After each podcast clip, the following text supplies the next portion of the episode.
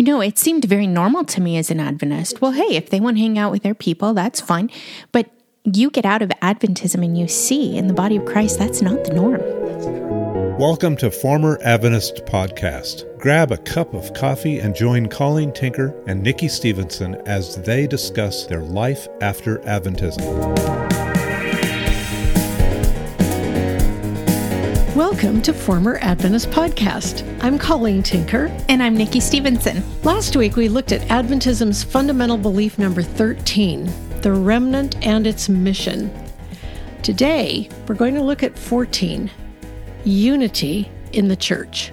Now, in this belief statement, and its explanatory comments in the book Seventh day Adventists Believe, we realize that Adventism has completely appropriated common Christian language to actually create an inside marketing strategy for Adventist evangelism. By using multiple proof texts and taking phrases out of context, they have compiled a directive for Adventists explaining how they're expected to work together in agreement in order to spread the Adventist message around the world. And we learned last week that that message is the three angels' messages, which is code for having the faith of Jesus, having the commandments of God, which is the Ten Commandments, keeping the seventh day Sabbath, and having Ellen White's testimonies. While Christians understand that the body of Christ is unified by the Holy Spirit as he teaches the church biblical doctrines through the gifts of pastors, teachers, evangelists for the building up of the body, Adventism uses those same texts and words to push its members into compliance with SDA beliefs. Before we look at the doctrine, though, we want to remind you that we love hearing from you. Please write to us at formeradventist at gmail.com. You can go to Proclamation Magazine to sign up for our weekly email magazine and to find links to our FAF YouTube channel, our online magazines, and also this podcast. Please follow us on Facebook and Instagram, and we'd love it if you'd give us a five star review wherever you listen to podcasts to help spread the podcast to new listeners. And now, Nikki, before we read this doctrine, I have a question. Okay. As an Adventist, what did you think it meant to be unified with the church? Walking in step with what they teach. Yeah. That was my understanding of being unified with them. That was me too. And I, I believed the church was Adventism, mm-hmm. even though I understood that there was a bigger church that started at Pentecost, but it was like the pre church. Mm-hmm. It was like the lead up to Adventism. And now we are the church and we have to be unified in our doctrines, which was interesting because was your experience that the church Adventism was unified? Not my experience, no. No, when I was younger, I thought we all believed the same stuff. But as I got older, I saw, well, and especially as I traveled between New England and the West Coast, it was like, whoa, this is very different depending on where you live, depending on how much money you make, what you do for a living. Mm-hmm. All of these factors change the way Adventism is expressed. True. But even still, if I had a question or if there was something I didn't understand, I would go to an Adventist who was older than me and I would say, what do we believe about this? Interesting. Or what did Ellen say about that? So, really, it was about learning what they teach mm-hmm. and then owning that and carrying it into the world. I had the same idea. And if I were pressed, I might have said, well, there's some specifics I'm not really sure about, but there were other things that I was really sure mattered, primarily the Sabbath Mm-hmm. I felt like the health message also mattered, and I felt that Ellen White um, mattered in some way. Mm-hmm. I didn't know if I could call her a prophet all the time, but she still mattered. She was at least a godly leader that God had sent us. So there were essentials that I believed were always important and were part of what we had to carry to the world. Yeah, I had that same experience and they seemed so obvious to me. Well, mm-hmm. duh, don't eat animal flesh. That's that's not good. And Adam and Eve didn't do that, so why should we? Or duh, the Sabbath is right there in mm-hmm. the middle of the Decalogue. Right. So these things are obviously right. So I just fell in line. Yeah. I didn't know as much as really important people knew, and so my job was to do what they said and believe what they told me. Well, you certainly were doing what they wanted you to do. Mm-hmm. So, why don't we read this doctrine, which I find to be a really interesting doctrine when you think about churches having statements of faith? Mm-hmm. Something like this would not show up. Yeah. But go ahead and read it and we'll we'll do a little bit of an overview of this and then give our assessment. Okay. So this is fundamental belief number 14, unity in the body of Christ. The church is one body with many members, called from every nation, kindred, tongue, and people. In Christ, we are a new creation. Distinctions of race, culture, learning, and nationality, and differences between high and low, rich and poor, male and female, must not be divisive among us. We are all equal in Christ, who by one Spirit has bonded us into one fellowship with Him and with one another. We are to serve and be served without partiality or reservation. Through the revelation of Jesus Christ in the Scriptures, we share the same faith and hope and reach out in one witness to all. This unity has its source in the oneness of the triune God who has adopted us as his children. So, is there anything in the statement of this belief that raises a yellow flag for you? Well, you know, it, like you mentioned, this comes after the fundamental belief on the remnant and its mission. yes. And the remnant is Adventism. Yes. And the mission is to uh, propagate their interpretation of the three angels' message. And so here they talk about the body of Christ as reaching out in one witness to all. This witness can only mean the three angels' message Absolutely. that they just taught. Yes.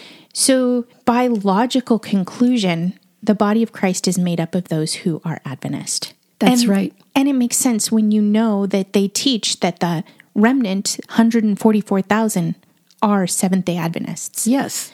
Related to that, near the end of this doctrine, it says, through the revelation of Jesus Christ in the scriptures, we share the same faith and hope and reach out in one witness to all. Well, the revelation of Jesus Christ in the scriptures, according to Adventism, is that three angels message. But the interesting thing is that the unity of the church, of the true church described in scripture, is the unity of the Spirit who indwells all the believers and who raises up pastors, teachers, evangelists to strengthen the body so it has unity in doctrine. Mm-hmm. This is code for people are being united in the understanding that Adventism has. Mm-hmm. It's not being united the way Scripture describes it, but it's very cleverly worded, so it would be hard to tear that apart if you hadn't looked in detail at the previous fundamental belief. Right. This has no relationship to the unity we see in Ephesians 2, no. where believers are raised from death and created new in Christ.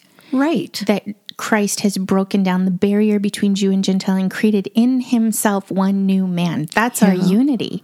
That is. And Colossians says to keep that unity that is a monergistic work of God. Yes. To keep that in the bonds of peace. It doesn't say create that right. unity. No. It talks about how to treat it. That's a really great point. The unity is given to us when we believe. Haven't you noticed that, Nikki? That since being born again, you sense the Holy Spirit in other believers, mm-hmm. and there is an instant bond. Mm-hmm. Even if you don't agree in every little detail of life and how to live and getting along, you have a bond with believers. You know your sisters and brothers. Yeah, all those differences go away when you talk about the Lord. Yeah, exactly. Mm-hmm. Well, there are a few key points in this chapter that we want to mention. We're not going to rehash everything they say in this chapter that's false or misleading because we spent a lot of time doing that on the previous fundamental belief. Mm-hmm. And basically, the underlying assumption is the same as the previous chapter. Mm-hmm. The church is Adventism. They must carry out their message of the three angels' messages. But there are some places where they make some really kind of significant and glaring assumptions or statements, and we're just going to touch on them. And the first one that I noticed was on the second page of this doctrine where they're making a case that Jesus has this great concern for the unity of the church. And it says, so even in the Garden of Gethsemane, the main thing on Christ's mind was the unity of his church, those who had come out of the world. And they cite John 17, 6. And they go on to say he pleaded with the Father for a unity in the church similar to that which the Godhead experienced. I pray that they all, his followers, may be one, as you, Father, are in me, and I in you, that they also may be in us, that the world may believe that you sent me. And again, John 17, 21. I did a double take when I read that, and I went back and looked at John 17, and it's true. This did not happen in the Garden of Gethsemane. This was not what Jesus was praying in the Garden of Gethsemane. John 17 is the last part of his upper room discourse, which began actually in chapter 14, where he's celebrated the Last Supper with them. He comforts his disciples. He explains that he's going to send the Holy Spirit. He tells them what the role of the Holy Spirit will be. He does the vine and the branches discourse. He talks about the disciples' relationship to each other and their relationships to the world. Then he talks to them about the Holy Spirit coming to convict the world of sin, of righteousness and judgment. He tells about his death and resurrection. He foretells that. And finally, we come to chapter 17, where Jesus prays this really famous prayer. But this is what this book is saying happened in the Garden of Gethsemane. But look at the very first verse of chapter 17. Jesus spoke these things, referring to all of these previous things he said in chapter 14, 15, and 16. Jesus spoke these things, and lifting up his eyes to heaven, he said, Father, the hour has come. Glorify your Son, that the Son may glorify you. And then he goes through the whole chapter, which is quoted here in the book. And at the first verse of chapter 18, this is what John says When Jesus had spoken these words, he went forth with his disciples over the ravine of the Kidron, where there was a garden in which he entered with his disciples. This prayer for the unity of the church was not what Jesus was doing in Gethsemane. This was before he went to Gethsemane. What was he doing in Gethsemane? He was preparing to go to the cross. And he was struggling. That's where he prayed, Father, if it's your will, let this cup pass from me. And you know, as an Adventist, I thought that just kind of was referring to the agony of being crucified, which undoubtedly was part of it. But what was Jesus really facing as he went to the cross? Separation from his father. Yes, he was going to become sin for us. He took our sins in his body to the cross and he experienced the wrath of God for the sins of humanity. That was the cup he was begging the Lord to take from him if it was the Father's will, but he submitted. It wasn't the prayer for unity. And I just want to point that out because that's kind of a glaring error that I think is kind of a common belief among Adventists. So if they can be so careless with their use of scripture and publish that in their fundamental doctrines. And no one in the organization has caught this. Yeah. It gives us just a little picture of how insignificant scripture is in the big scheme of holding together the whole worldview. Great point. Now, Nikki, you were talking to me about how distressed you were about the ways they misrepresented the Trinity in this chapter. Do you want to walk through a few of those? Yeah, you know, what I noticed in this chapter is they started pulling language from previous chapters. And in this chapter, they don't explain it. They assume you know what they're talking about. So it's just kind of tucked in here. And you have to remember what they've already taught and put that in its place. And so when they talk about the Holy Spirit in earlier chapters, they refer to him as the Spirit of Christ. And they do it again here. Mm-hmm. They say the Holy Spirit, the Spirit of Christ, in the midst of the body of Christ, is the cohesive power and presence that keeps each segment unified. As the Spirit of Christ and the Spirit of truth, the Holy Spirit brings about unity well, remember earlier in this book, way back on page 74, mm-hmm. they taught us that Jesus sent his spirit to be in the world because God the Son cannot be omnipresent. Yes. They said, cumbered with humanity, the man Jesus was not omnipresent, which was why it was expedient that he depart. Through the Spirit, he, Jesus, could be everywhere all the time. So we have that anti Trinity anti Trinitarian idea yeah. laced throughout this in different places without explanation. Yes. Assuming that the members who read this will know what they mean, and indeed they will. Mm-hmm. But outsiders who might stumble across this book would be deceived. And they also talk about the truth as it is in Jesus. And we've learned from previous chapters that that essentially means spiritual experiences apart from scripture. Yes. That are given to you by God. Right. And so their language that they don't flesh out now because we've moved through enough, mm-hmm. they assume you know what they're talking about. You just see that cultic language yes. in there that changes the meaning if you don't remember what they were trying to say before. Plus, it sounds so pious. Yeah. You know, they, they threw another sentence in here too that I think is really important to mention because this is a point that Ellen White has made a big deal about. Adventists understand this. Ellen White taught it, but the Christian world doesn't really know that Adventism believes this. Now, this is found on page 211 of this particular fundamental belief. And here's the paragraph As this truth as it is in Jesus, dwells in the heart. And you've already talked about that, as it is in Jesus. That's an Adventist phrase meaning all these doctrines, as it's exemplified in Jesus, and as you are convicted of it by his extra biblical experience in you, it will refine, elevate, and purify the life, eliminating all prejudice and friction. Well, first of all, let me just say this we've already learned, as you said in Ephesians 2, that we are made one new man, and Ephesians 4, one new man in Christ because of what Jesus did on the cross. He, he made one new man in himself. We don't eliminate prejudice and friction. We submit to the Lord and allow his view of one another to become ours. They go on. The believer may grow up into Christ, his living head. It is not the work of a moment, but that of a lifetime. And here comes. By growing daily in the divine life, he will not attain to the full stature of a perfect man in Christ until his probation ceases. The growing is a continuous work. Men with fiery passions have a constant conflict of self, but the harder the battle, the more glorious will be the victory and the eternal reward. This is classic Ellen. That is a quote from Ellen. And she insists that everybody in Adventism is on probation because the investigative judgment is not yet over. So once a person claims to believe in Jesus, accepts the tenets of Adventism, he is then being subjected to the ongoing investigation, supposedly, of Jesus in the heavenly sanctuary as they go through his works and see if he's confessed all his sins.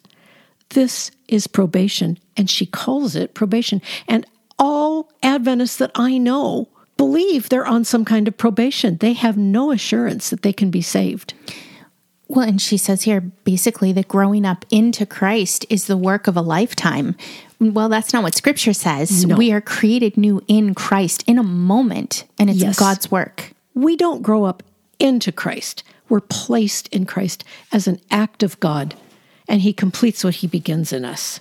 One of the things that stood out to me in this section. The section is called The Achievement of Unity and it has several subsections, but they have five areas where you have these steps to unity. Ooh, sounds like steps to Christ. Yes, it does. So the first one is unity in the home. The second, they say aim for unity. The third, work together toward a common goal. The fourth, develop a global perspective. And the fifth, avoid attitudes that divide. And it really did remind me of Steps to Christ. Oh, yes. It's something that we obtain through this specific method. We grow up into Christ, we work to achieve unity. But scripture says we're unified in Christ by the Holy Spirit and then tells us how to treat that unity. We don't yes. create it.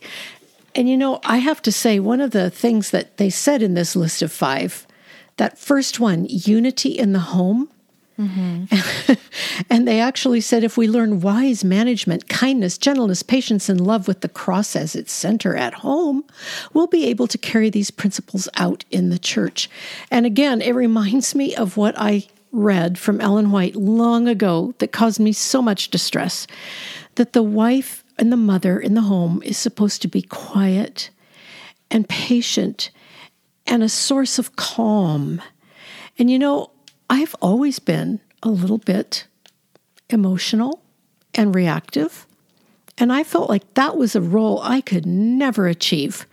Calm, patient, quiet. If if the family unity depended on my being that kind of woman, well, there was no hope. All to say, this is not biblical unity, and there are no steps to unity. But I have to say, Colleen, they've done a pretty good job learning how to counterfeit this. Yes, they have. And the steps that they provide and the ways that they play that out in their life really has deceived a lot of people. Yes, it has. This was interesting to me. Under one of these steps here, it's the third one work toward a common goal. They say, in his ministry, Christ melded together the restoration of the soul and the restoration of the body.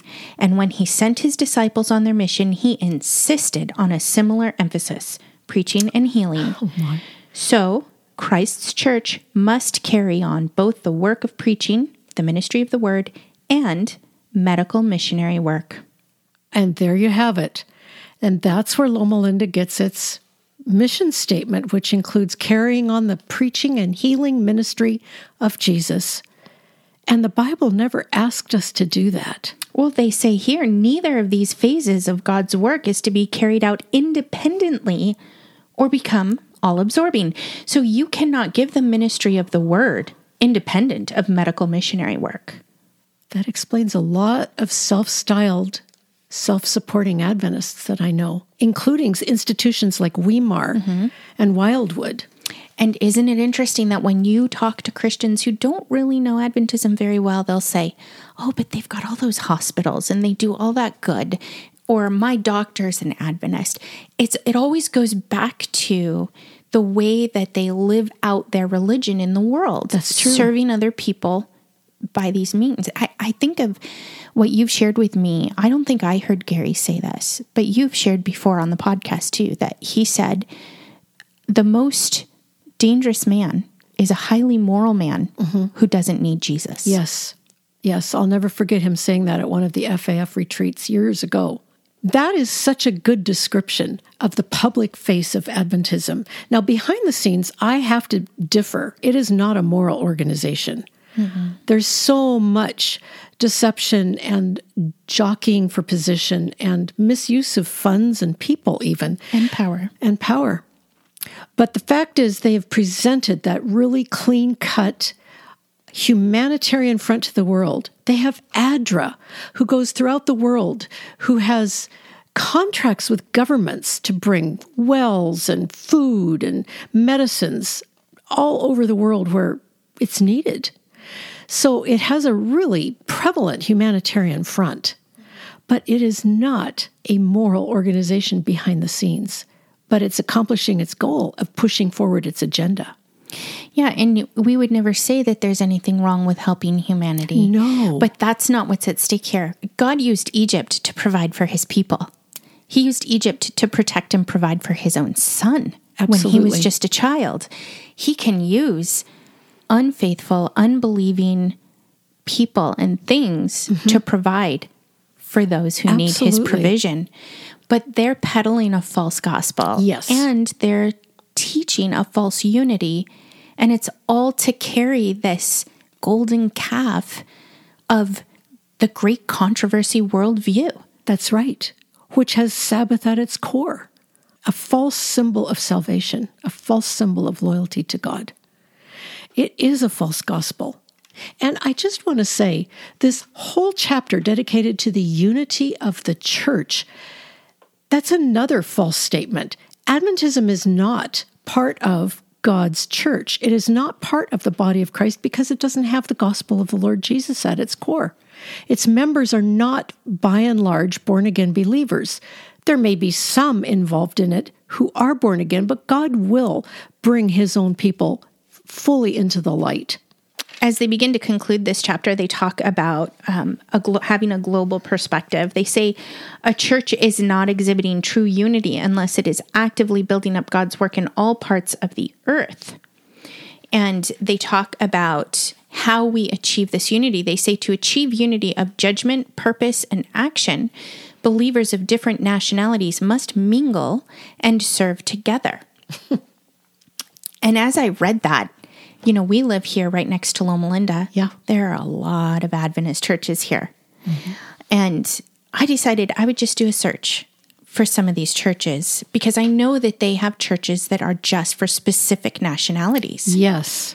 They have a Samoan group, two Spanish groups, an all nations African group, an Indonesian group, Filipino, Japanese, Korean, Romanian, Vietnamese. They have all these different groups that are segregated doing their worship services in their own languages with their own food and their own people, and they rarely mingle. That's true. And we've actually encountered some people who are leaving Adventism whose parents go to some of these churches, some of these groups. Mm-hmm.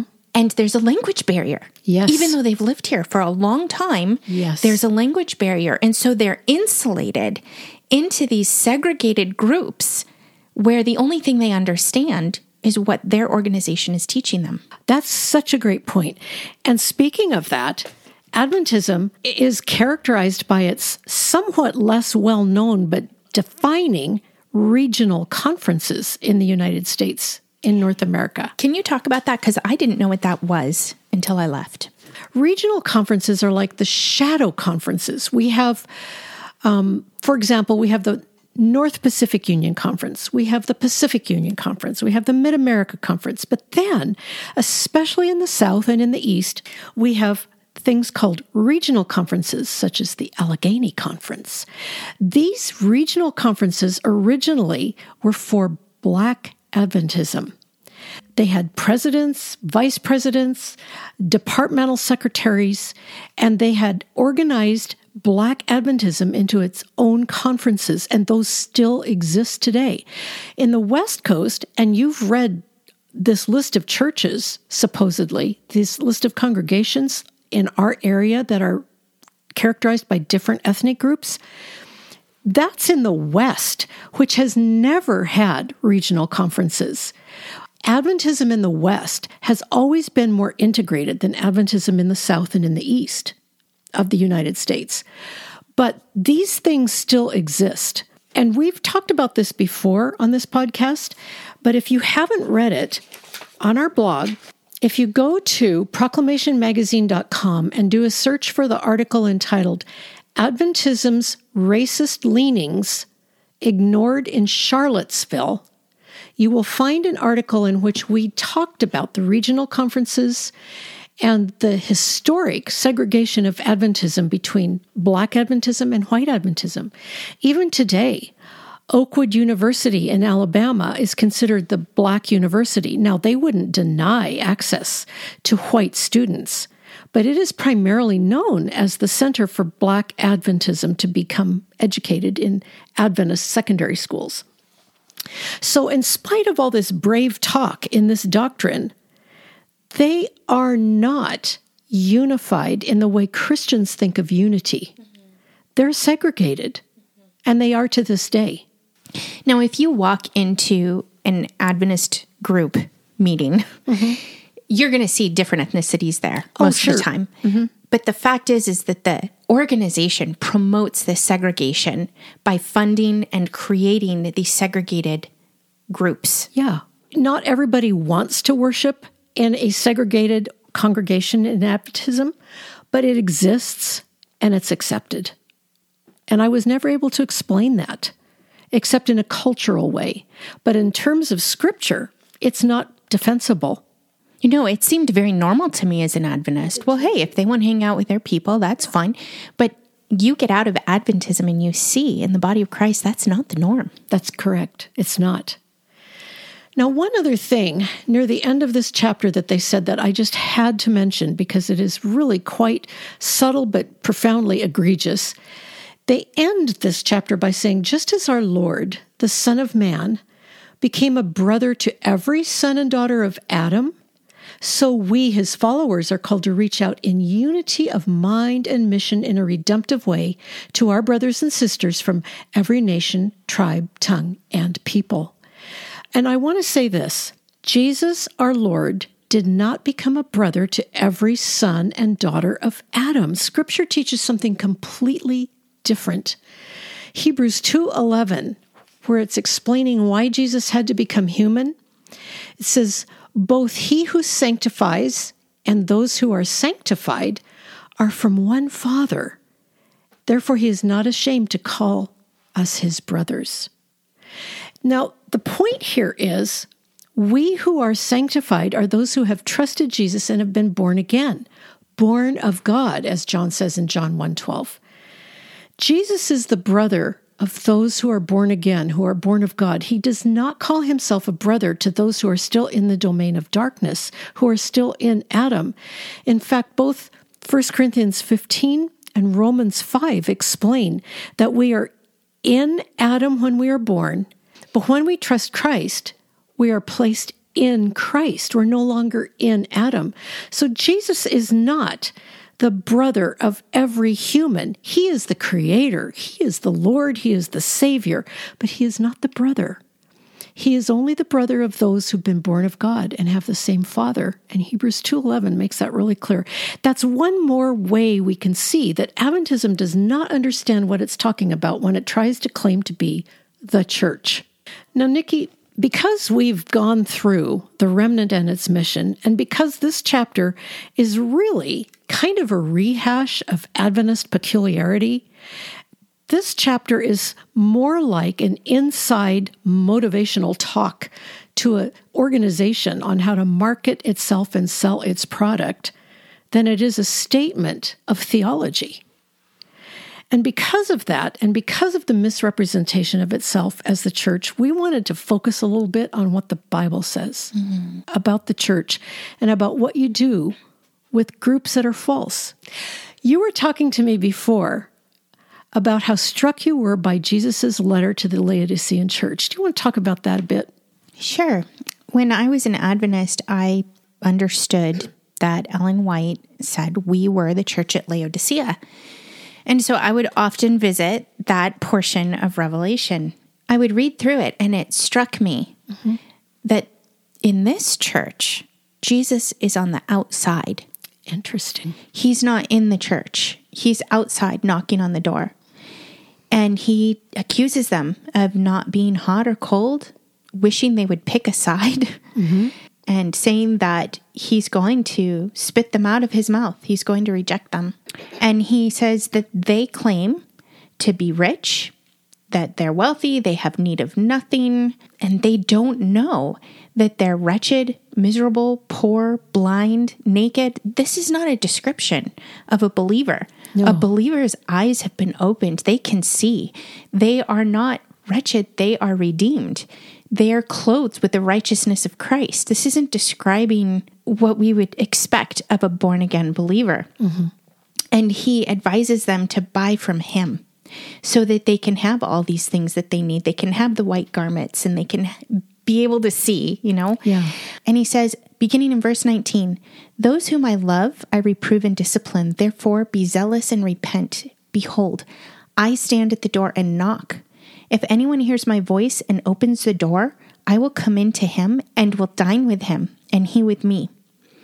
He who overcomes, I will grant to him to sit down with me on my throne so we have this picture of Jesus on the outside of this lukewarm, indifferent church who believes they have no need of anything and they're on track. Yeah. He's calling on them to receive him. And I remember thinking, how can we be the remnant church and the Laodicean church? how can we be the ones who are the faithful of the ages, as they call them in this book, mm-hmm. and also be the ones who don't have any need of God? I used to wonder that too. And Adventism did identify itself as Laodicea. Yeah. Yeah, so it didn't it didn't make sense to me. I couldn't put the two together. I remember going to the former Adventist conference in 2010 and listening to the gospel for the first time, which is crazy. I was 30. I thought I'd been a Christian my whole life. I'd even read the Bible, but I heard the gospel for the first time that weekend. And like a song that is stuck in your head, I didn't go seeking for it. I hadn't recently read it, but the words, Come out of her, my people, were going over and over in my mind as I was watching these faithful teachers take down the facade of Adventism and replace it with truth. And it was overwhelming to me. I knew God was calling me out of a false religion. I remember as we were leaving, realizing with a shock, I'd always been told that we were being called out of the world to follow God. And I realized with a shock that the world I was called out of was Adventism. It wasn't the truth, it was a dressed up form of the world. And it was overwhelming to me when I realized that. There's a passage in Second Corinthians that really sums this up, and it was interesting to me that this was part of my older son Roy's realization about Adventism. I'm going to read it. It's from 2 Corinthians 6 14 to 18, and I know it's familiar, but think of this in terms of being a person who has clearly heard the gospel, has seen who Jesus is, and being confronted with what to do with the reality of Jesus compared to staying in Adventism. Do not be bound together with unbelievers. For what partnership have righteousness and lawlessness? Or what fellowship has light with darkness? Or what harmony has Christ with Belial? Or what has a believer in common with an unbeliever? Or what agreement has the temple of God with idols? For we are the temple of the living God, just as God has said, I will dwell in them and walk among them, and I will be their God, and they shall be my people. Therefore, come out from their midst and be separate, says the Lord, and do not touch what is unclean. And I will welcome you, and I will be a father to you. And you shall be sons and daughters to me, says the Lord Almighty. And I look at this chapter unity in the body of Christ, and this entire chapter dedicated to teaching Adventists how to act to imitate the church, how to act to sell their Adventist doctrines to the world. And I think this is such a deception. It's blasphemous. The reality is that Jesus has finished his work. He came, he, he became sin for us. He took our sins in his body to the cross and he died for our sins. He paid the price. He satisfied the wrath of God. He was buried. He was raised on the third day according to scripture, and he asks us only to believe. And then he asks us to have integrity. Follow me. Don't touch what is unclean. Come out of her. What fellowship does light have with darkness? What is darker than using scripture to pretend that a doctrine of demons is actually God's word. There's nothing darker than that. And God is calling us to have integrity and to follow Him. And if you haven't, if you've heard the gospel and you've seen what Adventism is and you're stuck, look at this passage and follow Jesus. If you have questions or comments for us, write to us at formeradventist at gmail.com. You can visit proclamationmagazine.com to sign up for our weekly emails. And please like us and follow us on Facebook and Instagram and leave a review wherever you listen to podcasts. Join us next week as we look at fundamental belief number 15 on baptism. And we'll see you then.